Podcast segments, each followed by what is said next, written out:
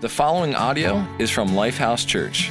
We hope you are blessed by this message and encourage you to connect with us on social media or lifehousechurch.org. Your grace like a flood flowing out of me. Amen. Powerful words, amen.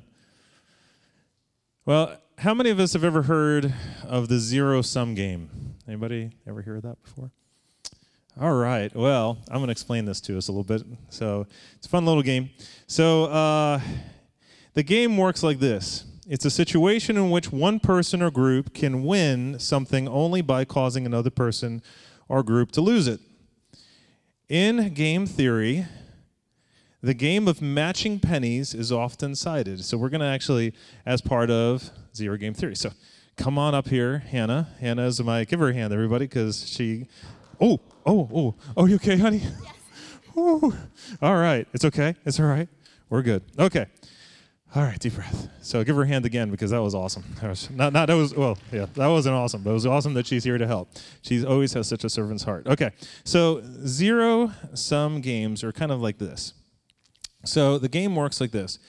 I have uh, two pennies, and each penny here um, is just regular two two coins, right? Heads and tails. So really, how the game works is simply like this. So if we end up take if I give her a coin if I put my coin down, here you go, you take a coin. So if I toss my coin up and it lands on tails or heads, evens, and she does the same thing, she gets to keep the two coins, right? Pretty simple. If we toss them up and they're odds, and I get a he- and then there's a head or a tail, then I get to keep it. Pretty simple, right? So let's try that. Ready? So we have here a head and a tail. So that means I get to keep it. So I win and you lose. She doesn't like to lose. uh, so let's try this again. All right, one more time. Zero sum games. And, ooh, I won again. so I'm sorry. so, well, thank you so much for playing. But the principle of the zero sum games, and Hannah, thank you so much. Give her a hand, everybody. That was really cool. So the principle of the game is simply this: is that, and this game is used in a lot of different different uh, places. It's used in economics. It's used in sometimes if you ever play cards. But the principle of the game is this: is that you're always going to end up with zero. One person is always going to win over another person. Make sense? Now you sit back and say, well, what does that have to do with with our message for today and what, what would God be speaking to our hearts. So, you know, I do this every week, and I'm going to encourage you to take notes. Uh, I've in the beginning of this new year, I have just come to a place where I've realized that God has a way of speaking to us every day. And I actually got this little notebook now that I'm like, every day when God speaks or I get a certain word or something, I'm like jotting down that word. But I encourage you to take your notebook out, take a notepad out, um, and just open your heart to what God would have spoken today. So the principle of that game is pretty simple, right? Is that one person points are scored. Uh, one person is always going to kind of take one. You're always going to have a winner or loser. The challenge with that is that it, sometimes within our faith we have a similar way of thinking we think either I win or you win.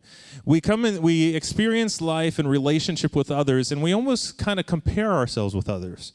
And there are individuals we get along with for whatever the reason, we get along with them, and that's usually a win. But then if we don't get along, or there's something that bothers us about an individual, we're okay if something goes awry with them because we have this mindset of a survival of the fittest, of, of win or lose. If I'm winning, it's okay.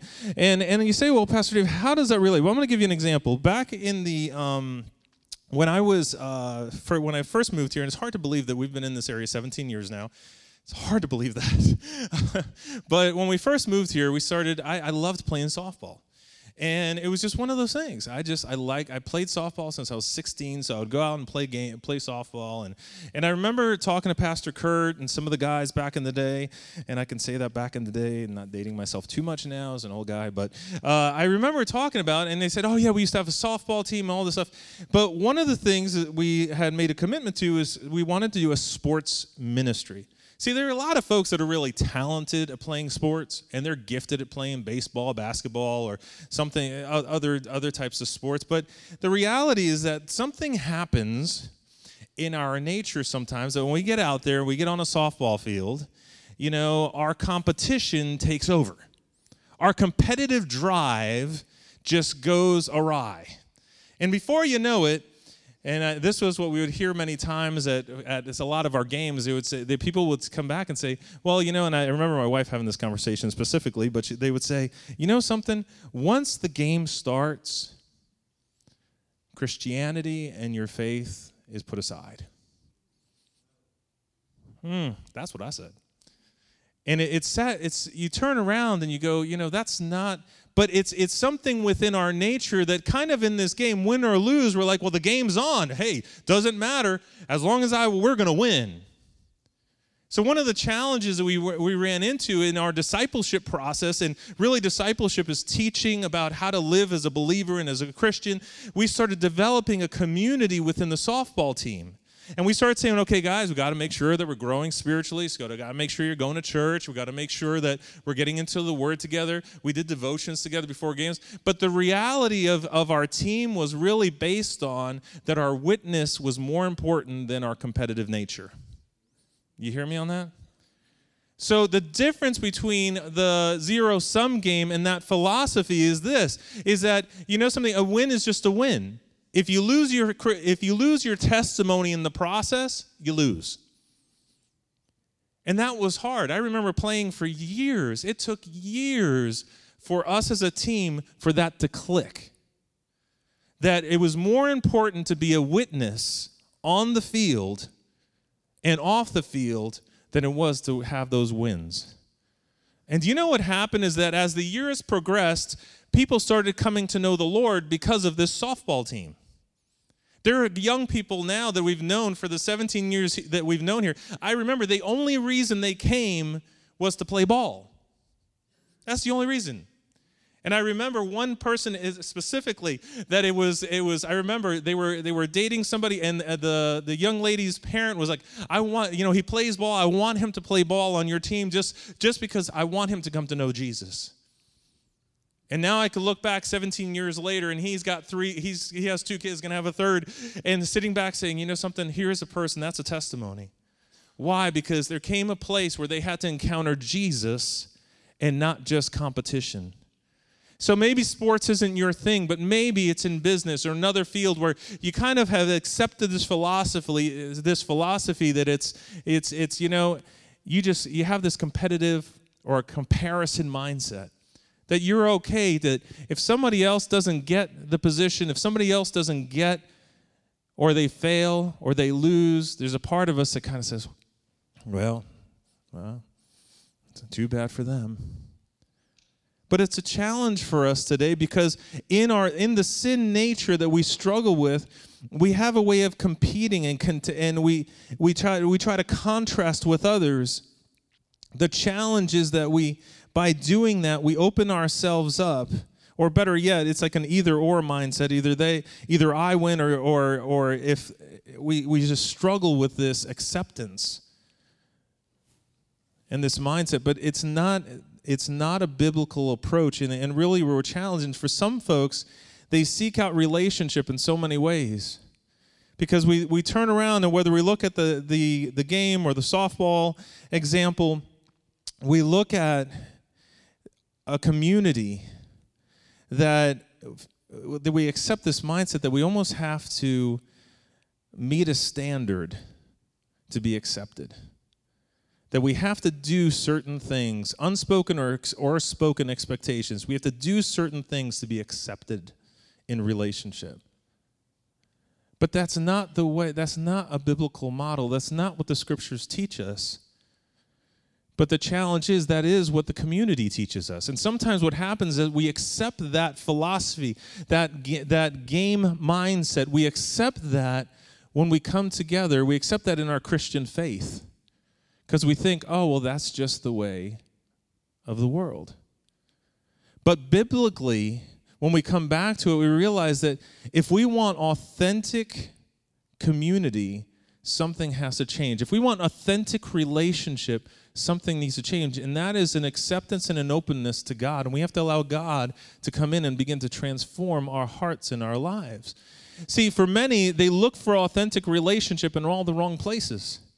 And let me let me they they want something that's real. They're tired of the superficial relationship. They're tired of people coming up and saying, "Hey, how are you? Yeah, it's so good to see you." But in the reality, the, the flip side of that is that once that person walks away from you, you don't even think twice about them.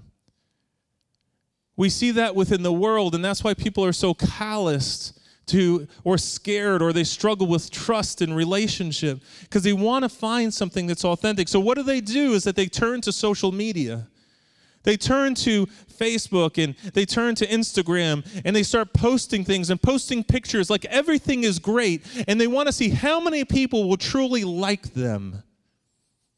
How many people will truly accept them? And before you know it, you believe the lie that the more likes I have, the more friends I have, the more that people truly want, care and want relationship with me. But the reality is that we see the facts that even with all those things in social media, that depression rates are going up.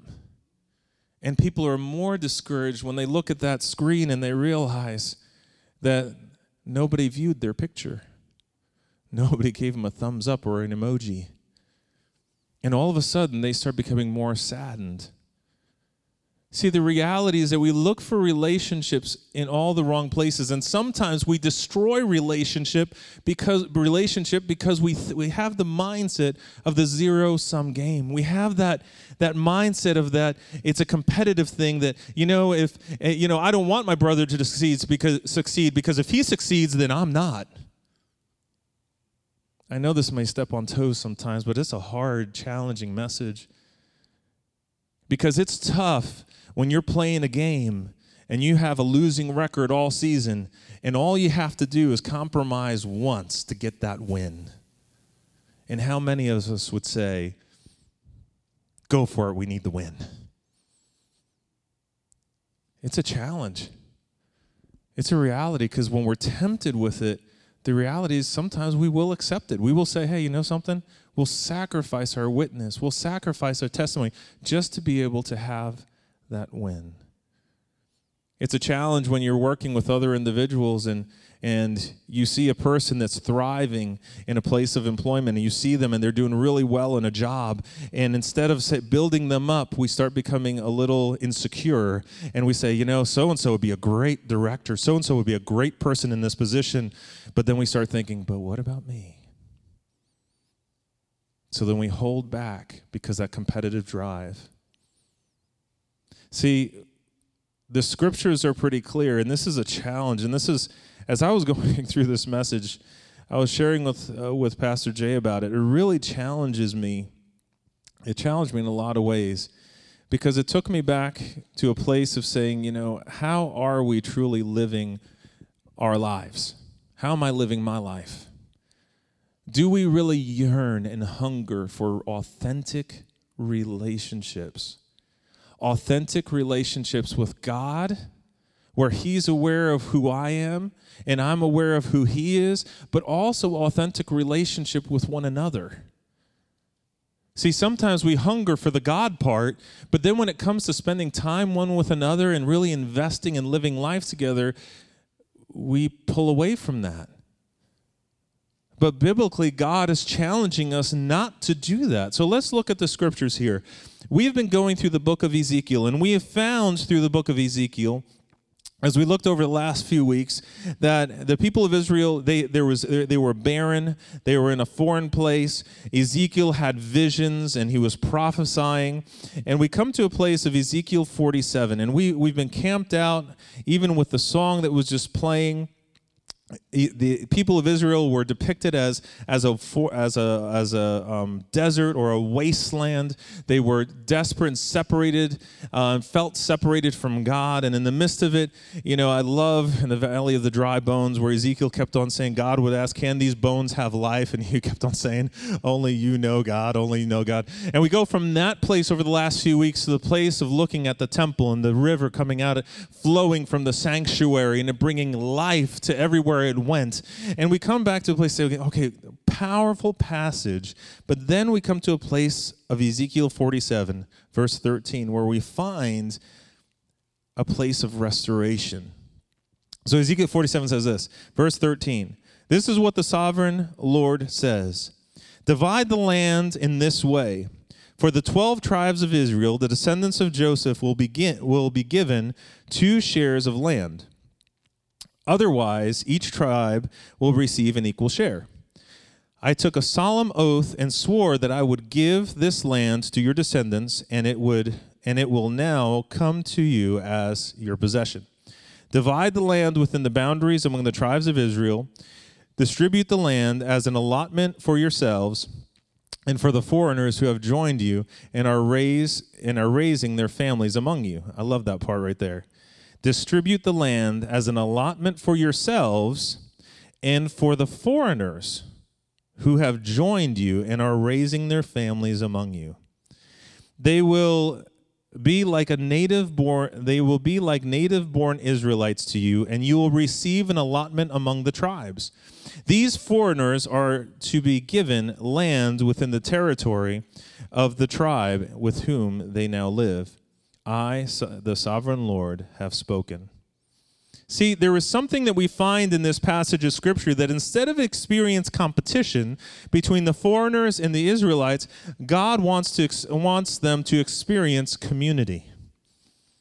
And that's a challenge for you and me today as we're looking at Washington County, as we're looking at Hagerstown, or as we're looking at our circle of influence. We realize that God's heart and God's passion is that we experience community together.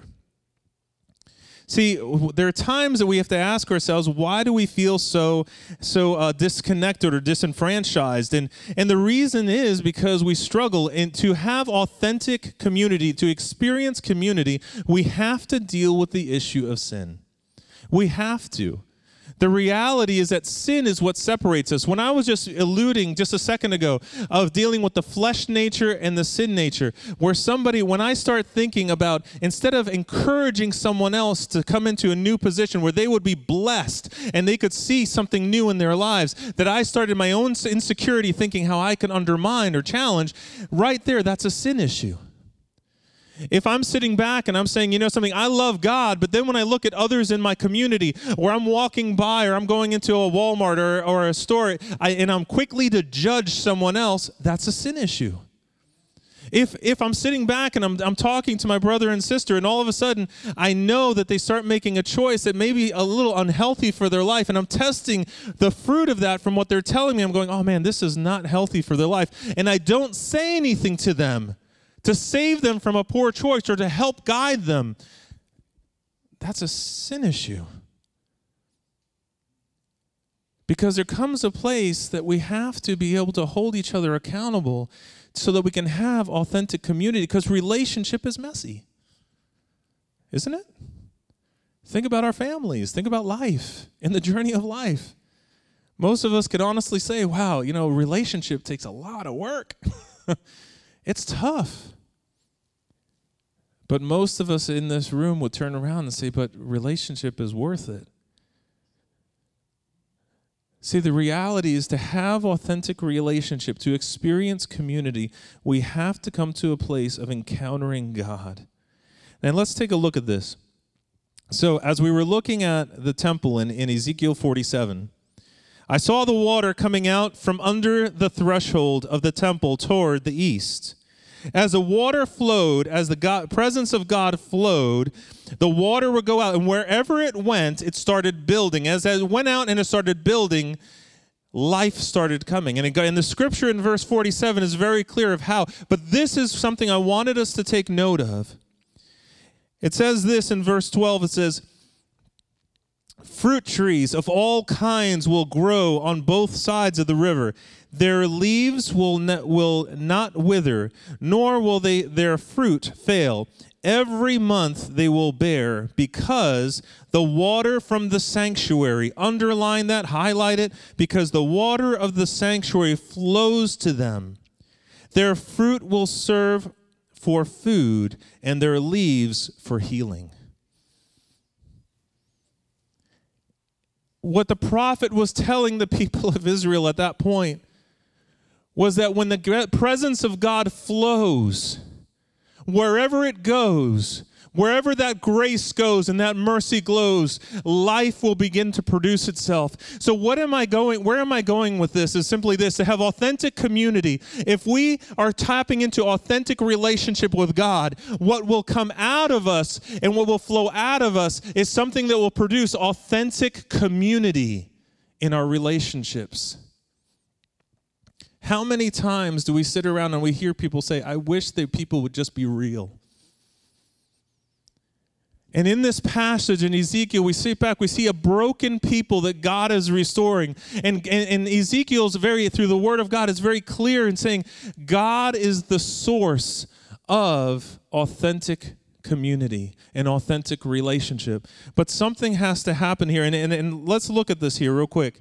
We must deal with the sin issue. We must come to a place of realizing that sin will lead us to ruin, to sickness, and will devastate our lives. There comes a place where we have to just say, God, I surrender these mindsets. I surrender these things to you. God, you don't want me to live in turmoil, so I give this up. I don't want to have dysfunctional relationship, God, but I want to have healthy community, healthy relationship. So, God, here it is. You ever look at a child that maybe it's your own child, and most of us are gonna. If your kid's with you today, my daughter left, but um, but you ever know when they're lying to you? You remember when they're little, and and now, now I, I, I could sit back and, and they were growing up, and you knew that they did something they weren't supposed to do, and it was evident. And you looked at them, you're like, "Sweetie, did you do that?" Uh-uh. Sweetie, I, are you sure you didn't do that? Nope. Nope, I didn't do it. Nope. Yet the evidence is all over them. And we sit there and we show grace and we show grace. But then after a while, after they've they consist, consistently and they're still in the same lie, and about five minutes later, we're going, I know you did it. Uh and then after about 15 minutes of talking and doing the parental guidance and, and talk, they finally they finally admit it. Yep, I did it. And what do we normally ask them? Why did you lie? Oh. Then you go a little farther. Well, what were you afraid of? Well, I was afraid you were going to get mad or I was going to get in trouble. See, what robs us of authentic relationship with authentic community is we take that same mindset as young people, as adults. We think, well, I can't, if I tell God that this is really what I'm thinking or I'm struggling with, I don't know how He's going to accept that. Sometimes we take teachings from the past. We think, well, if I'm honest with God, well, oh, man, you know, something, you know, he's gonna he's gonna come down hard on me, and he's gonna. That's not how God works. If we would turn around and just be open and honest with Him, He will restore and transform. Jesus gave His life for you and for me. He will transform our hearts and our lives. If we want authentic community, we have to come to a point of trusting God that He is the only source of authentic relationship because He's the author of it. Adam and Eve, He saw that man, it was not good for man to be alone, so what did He do? He created Eve. So, coming to a place of saying, God, we need thee. And here, take note of this if we transition there, we say, God, I am done dealing with sin. I surrender this stuff into you. It's a daily act of surrender, of saying, God, you know, I work out my salvation with fear and trembling because God, every day, I got I, I, I have mess up. I'm not perfect. I, I struggle. So here it is, God and he begins to refine and change. And those guys on the softball field that, that, uh, that were rough and coarse, and all of a sudden now, as t- years are going by, notice I said years are going by, and they surrender their hearts to God. Now all of a sudden, there's something that's changing in them. And now when they're playing on the Tavern League, guess what's happening? They're seeing that they don't want to do the things they used to do. And now they want others to know about Jesus because they want others to come into authentic relationship and community. Jesus says this. We take this Old Testament passage, let's shift gears to John chapter 15, verse 4. Jesus said, Abide in me. This week, all week long, this stuck out in my brain. I don't know. The Holy Spirit just kept on drawing, and it kept on putting abide, Write this down. What does it mean to abide in God? What does it mean to abide in God for you? What does that mean to abide, to remain in God? Jesus said this He said, Abide in me and I in you. As the branch cannot bear fruit of, its, of itself unless it abides in the vine, so neither can you unless you abide in me. Translation changes the word abide to remain. So, what does it mean for Dave Rodriguez to remain in God every day, to abide in his presence every day? For some of us, that's foreign. Maybe we never were never taught that. And we're sitting back and say, well, what does it mean to remain in God? What does it mean to abide in him? To find rest in him? So as you go throughout this week and we're thinking about this message of, of having authentic relationship with God, authentic community with God, and authentic community and relationship with others, what does it mean to abide in God's presence? That means for me, as I went out throughout this week in that word, and I had to write it down in my little book. I get these all these one word deals. Kristen, it was just kind of just kind of write them down, and I was like, well, what does that mean to abide in His presence? What does it mean to remain? And as I went throughout the week, and I had a family member in the hospital, and then another family member gets sick, and then th- pressure in life from work and, and challenging circumstances presented to me.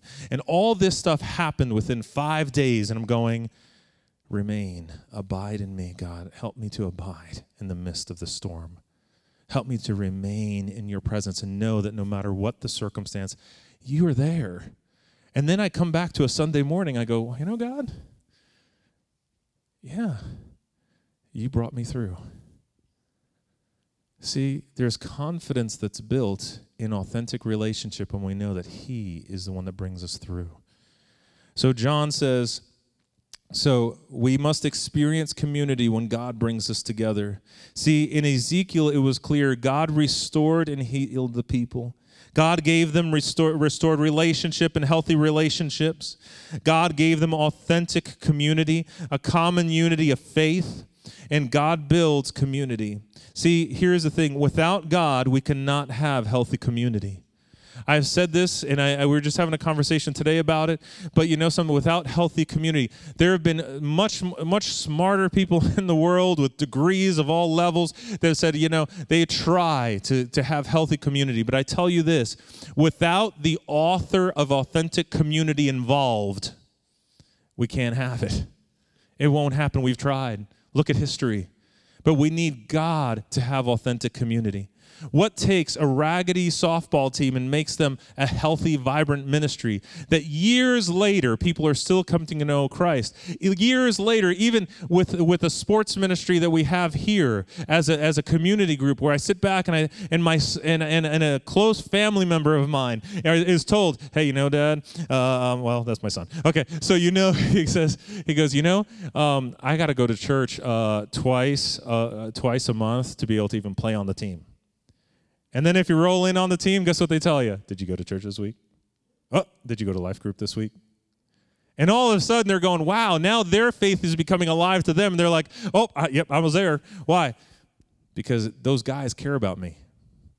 They cared enough to say, you know something, I care about you spiritually and I care about your athletic ability and whatever you can do on the field. But more importantly, I care about you spiritually authentic community starts pouring out. The river flowed, God's presence flowed from the temple. Everywhere it went, it produced life, it produced healing. Jesus said, We must abide in Him. Wherever we go, my friends, and sometimes we sit back and we say, you know, but I'm not really involved in too much. But here's the thing sometimes that's the challenge that God has for us that He wants us to move out. He wants us to go beyond our comfort zone and get involved in missions, get involved in life groups, get involved in other things because He wants to use us to see life transformed. See, we experience community when God brings us together. My friends, as we look at our society, we have to come to a place of realizing and I'll use this example Ephesians 2:19 you are citizens along you are citizens along with along with all of God's holy people you are members of God's family See, we need to belong and become part of a church family, not a religious organization. And here's the reality God unites us. See, when Jesus is involved, it supersedes politics. It supersedes now, and I get it. I get we live in a politically infused, intense society. Social media, news, all that. Guess what? Jesus unites us. Does that make sense? It supersedes politics. It supersedes opinions. It supersedes social so, social issues. It supersedes ec- economics. It supersedes ethnicity. God draws us together. And here's the reality: we are diverse people of faith. We are all very different because God, and I believe this wholeheartedly, that God has created each person in this room with unique giftings and unique wiring. Not one of us is created the same. And that's the amazing thing about God and his diversity is that every one of us in this room, every child that is born on a daily basis, the Bible says that he knew that child before they were even born, just like he knew us before we were even born. And he wired us uniquely for purpose. Number one purpose is to know Him. And He wired us for purpose to then be a vessel in, in this world for His glory. Corinthians 12 12 For even as the body is one and yet has many members, all and all the members of the body, though they are many, are one body. So also in Christ we are one body. We experience community when we share life together. You know, um, a number of years ago, we did Convoy of Hope. Well, we did Convoy of Hope almost every year. But there's one thing, we did Kids Zone. I remember the first year we did Kids Zone was Pastor Rich and myself, and we had the team, our Young Families team from Kids Life and all this back in the back many years ago. But one of the things that I was I was thinking about, do, you know, we're better together I started thinking to myself, I was like, God, I remember the time we got like we had we we Pastor Rich and I had this crazy idea. We are gonna get 14 moon bounces. You ever get 14 moon bounces on one location? That takes a lot of people to take those moon bounces down. To set them up was great because once they were all up, it was a row of moon bounces. And as people came out, Kim, it was so interesting. It was, and I, I love doing this. I'm sorry. It's part of being in the smaller congregation. I like pointing people out. So, it, um, but it was amazing because as those moon bounces went up, and then people started showing up for the events and stuff. It was great. It was a great event. We were all exhausted. The, the event ended, and guess what happened? Then you got to clean up, right? so it's great when the event goes on, then you got to clean it up. So all these moon bounces are now collapsed. And all I could think to myself is that I have a way of thinking that I'm like, oh, let me go, I got to go do it. But you know, it's really hard to roll up a moon bounce by yourself. Plus, add now 14 of them. But you know, something what happens is that whole event happened because people pulled together for one purpose. They love Jesus they wanted other people to know Jesus. And guess what? We tore, we, we rolled up every one of those moon bounces, put them back in the bags, which is not easy because everybody did took a part. See, some people helped push all the air out. Some people got out and they folded the moon bounces up, rolled them up, and we got all 14 of them put away. See, we were better together. Why? Because when the body of Christ comes together, it is alive and it's vibrant. And just like that river that flows, it produces life. And even though we were tired at the end, we were it was a good tired because we were able to sit back and say, God, look what you did. So many times we try to roll up the moon bounce by ourselves and we get frustrated. But God's saying, I've put people around you with unique giftings. Let's do this together. God desires for us to serve together. You know, God desires for us also to spend time together.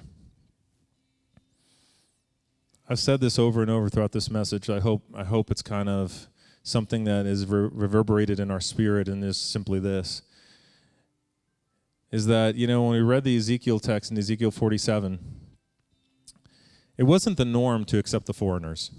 If you are a student of the Old Testament, you're aware of that.